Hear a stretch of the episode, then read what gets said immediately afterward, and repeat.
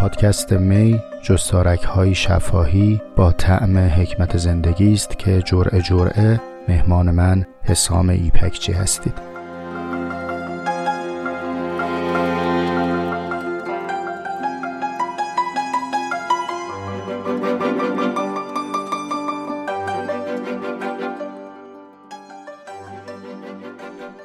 سلام بر شما وقتتون به خیر باشه. جرعه دوم از می رو در ابتدای سال صفر میشنوید یعنی یک شنبه یکم فروردین ماه 1400 امیدوارم سال خوب پربار و سرشار از رضایتمندی رو بسازید. و فرضم این هستش که با شنیدن جرعه اول الان شمایی که مستمع این دقایق هستید می‌دونید که موضوع صحبت ما چیست. همونطور که عرض کردم مکمل این جرعه هایی که میشنوید در وبسایت می به نشانی mey.ir اطلاعات تکمیلی اضافه میشه و برای اینکه اختصار اپیزودها رایت بشه از باز تکرار اونها پرهیز می‌کنم. صرفا از باب اشاره ارز می‌کنم که منابع اصلی می در خم اول که پیرامون کتاب در باب حکمت زندگی آرتور شوپنهاور هست در وبسایت منتشر شد. کافیه که شما در عناوین سایت روی عنوان کتاب نامه کلیک بکنید. صفحه ای رو می‌تونید ملاحظه بکنید که در اون منبع اصلی و منابع فرعی با همه جزئیاتش خدمت شما معرفی شده. اما بریم و به جرعه دوم برسیم.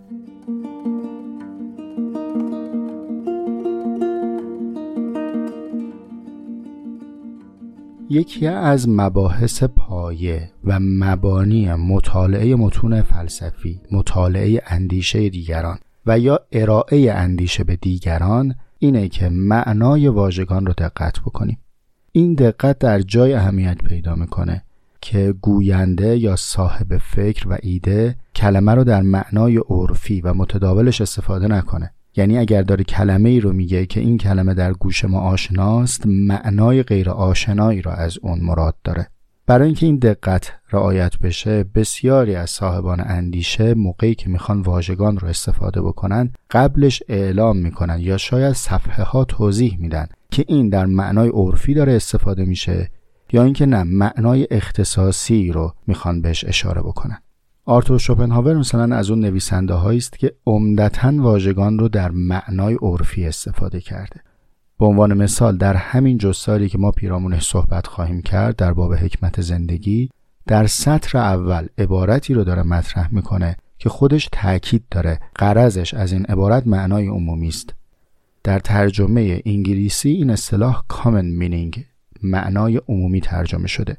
جناب مبشری در ترجمه عبارت به زبان فارسی معنای ذاتی رو انتخاب کردن. داخل کروش آوردن که معنای متداول که به نظر میاد که اون عبارت معنای ذاتی لااقل در ترجمه از زبان انگلیسی لزومی نداشت و همون معنای متداول یا معنای عرفی کفایت می‌کنه. ذات معانی عبارت ها قابل بحث اما الان اون چیزی که من در این جوره می‌خوام خدمت شما عرض بکنم بحث در مورد متن کتاب نیست. می‌خوام چیکار بکنم؟ می‌خوام واژه ای رو به ادبیات می اضافه بکنم. یعنی از این پس بگم که هر جا من این واژه رو استفاده کردم معنای اختصاصی رو از اون مد نظر دارم.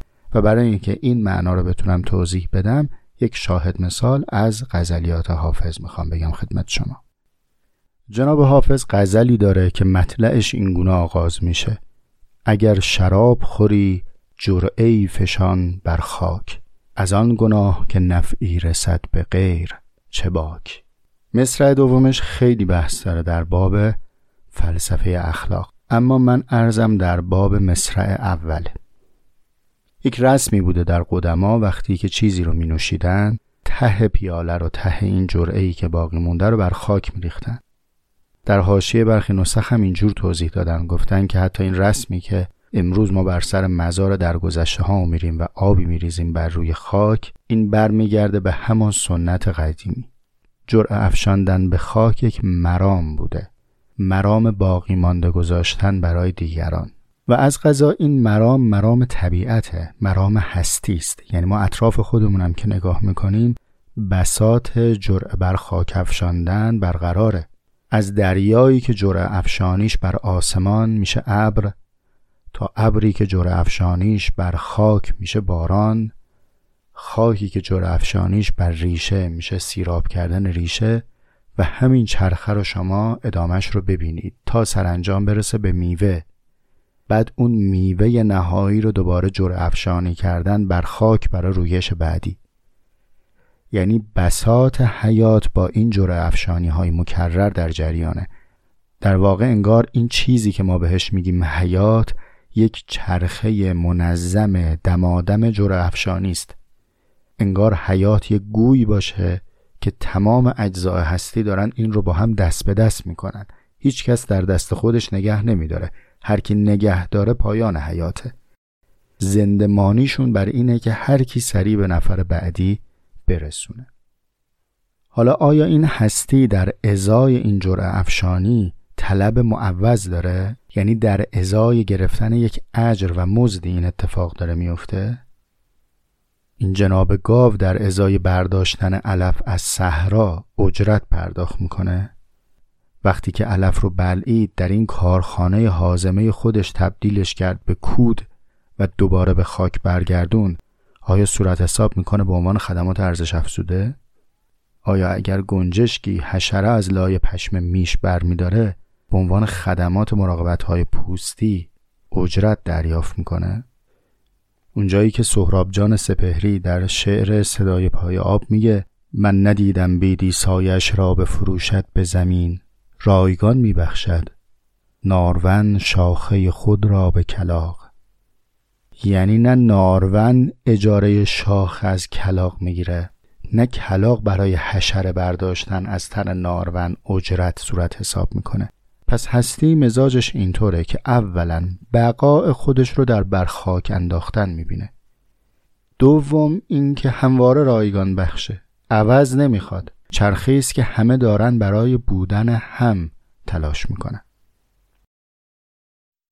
حالا در این چرخه بزرگ طبیعت یک گونه مختصری هم وجود داره که من و توی آدمیم به تأکید هم عرض می‌کنم که نه بر طبیعت بلکه در طبیعت گونه وجود داره که مایی حالا پرسش اینجاست که من و توی در طبیعت افکندمون چیه؟ باقی ماندمون چیه؟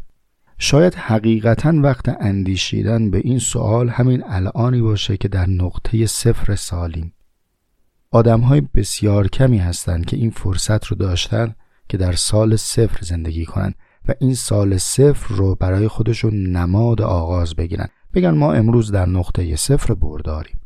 اگر فرض بکنیم که اکنون ما در نقطه صفر بردار هستیم بیایید بر خلاف تربیت عمومی که داره به ما می‌رسه. که موفقیت هر کدوممون رو در میزان برداشت هامون می‌بینه.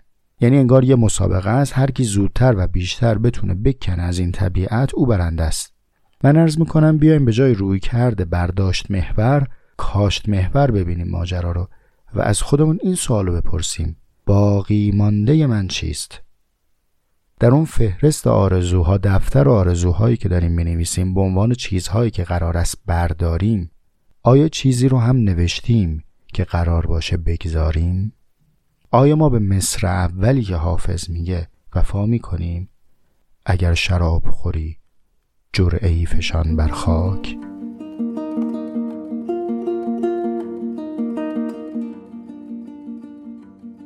با این مقدمه در جرعه دوم از می یک عبارت رو با هم توافق می‌کنیم که این عبارت زایش میه یعنی در معنای اختصاصی داره استفاده میشه. ما جرعه به جرعه که تعملاتمون رو پیش میریم بر اساس مباحثی که مطرح میشه گزیده برداری می‌کنیم و این گزیده ها رو بر خاک میاندازیم.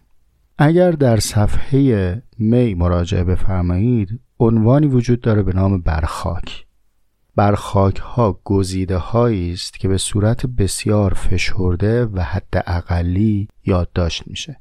چند مزیت داره. اول اینکه از حاصل تفکرمون باقی مانده بگذاریم که دیگرانی که پس از ما خواهند رسید و به اینها خواهند اندیشید بدونن که ما چه مسیری رو طی کردیم. از درست هامون استفاده بکنن اشتباهاتمون رو هم تکرار نکنن. پس این یک سمر داره برای دیگرانی که خواهند خوند و پس از ما به سیر این مباحث خواهند رسید. اما یک فایده هم برای خود ما خواهد داشت. اون چیه؟ اینی که مثل دونه های زنجیر حلقه به حلقه به هم خواهیم انداخت تا سیر بحث و انسجام تفکرمون حفظ بشه. در خانش تعلیفی ماندگیری در حین مطالعه ضرورت داره. خانش تعلیفی رو من در جوره یک گفتم خدمت شما. یکی از قوانین ضروری برای خانش تعلیفی اینه که در حین مطالعه گیری بکنیم. همینطور در حین مطالعه مانده بگیریم ذخیره بکنیم. این ذخیره هاست که در نهایت آجر به آجر برای ما یک فرصتی می‌سازه که خانه ای تعلیف کنیم. و این جرعه دوم بود که شنیدید و نوش جان شما.